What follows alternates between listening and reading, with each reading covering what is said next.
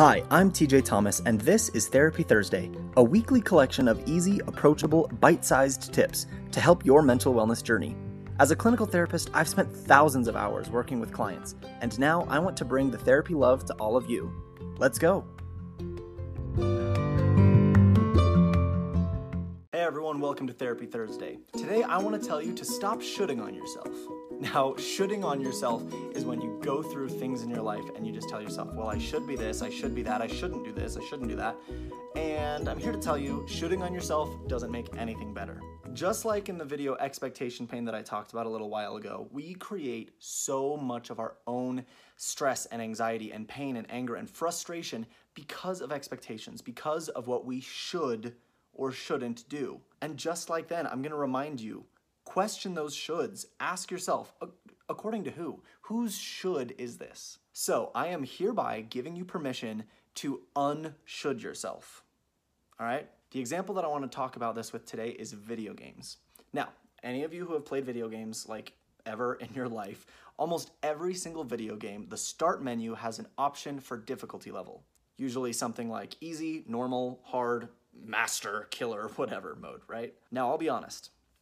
I suck at video games. I, I am honestly so, so terrible at video games. I don't pay for an online gaming account because I don't want to pay however much amount every month so that 10 year olds online can beat me all day. That doesn't sound fun to me. Now, I enjoy playing video games. I do. I really enjoy it. But I'm just really bad at them. And that's okay.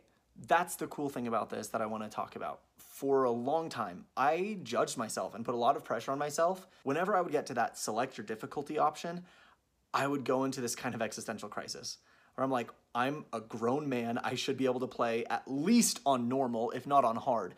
But I always had this like gut feeling that I just wanted to play on easy mode. I I just did. Like easy mode sounded more fun to me. But something in my head kept telling me like, no, you can't do that. Easy mode is for when little kids are playing it and you are an adult and you should be able to play this on normal or hard.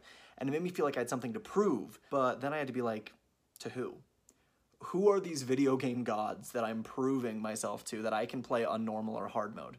It doesn't matter. Literally no one on the entire planet cares what mode I play my video games on except me.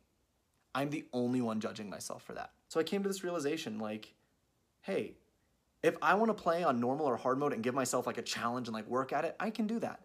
But I know for myself that what I usually find is I just get frustrated with the game because I get to levels that I can't beat and it's just so annoying and I die every time and then I just stop playing the game. And then I've wasted like 60 bucks on a game that I don't play anymore just because I was too prideful to get rid of that should, to stop shoulding on myself and just play on easy mode. Now, I know a lot of people out there, the difficulty and the drive and the frustration and playing it over and over until you finally accomplish it and succeed and win on that expert difficulty level, that's like their motivation and they love that feeling. And I don't want to take that away from you. You play on the difficulty that you want. But I realized recently that I also get to play on the difficulty that I want. And that difficulty can be easy. See, for me, I play video games for the stories. I love a good story driven video game, which is probably why I've never been a huge fan of first person shooters, where it's like 90% of it is just get from point A to point B and kill everything in between. If that's your kind of game, awesome. It's not mine.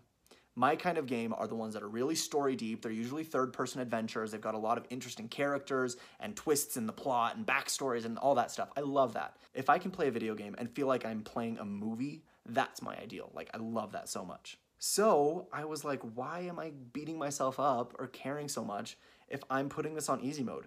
Who cares if I get auto targeting a headshot every time and that the enemies are one hit kill and they have to hit me literally 300 times before I die? Who cares?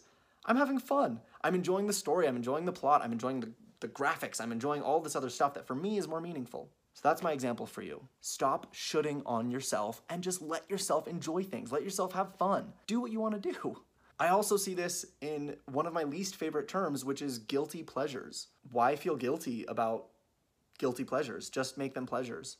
People are like, oh, yeah, like soap operas are my guilty pleasures. Like, then stop feeling guilty and just make it your pleasure. Just enjoy it and love it and have fun with it. How about that instead?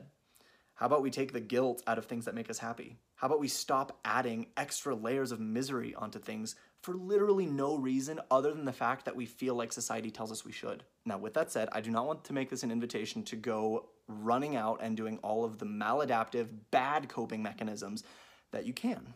I don't want you to say, oh, I can do whatever I want and not have guilty pleasures. Great, my guilty pleasure is cocaine. Like, that's not what I'm saying. But I think most of you get it. Little things in life that you can enjoy, but you feel like you're getting judged for, don't worry about it. And I know it's easier said than done, so practice it. Try something little, like playing video games on easy mode, and see how simple a switch it is. And have fun with it. That's our Therapy Thursday for this week. As always, send me a message if you have any comments, questions, or topics you want to see covered on future episodes. And with that, I'll see you next week.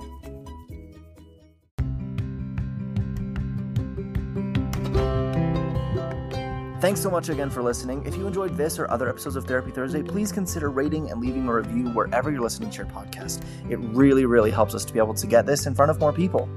Of course, remember that this is a podcast, not therapy, and it should not replace any treatment by a licensed mental health care professional. And I invite you to follow me along on my Instagram at TJ Counseling for more mental health tips.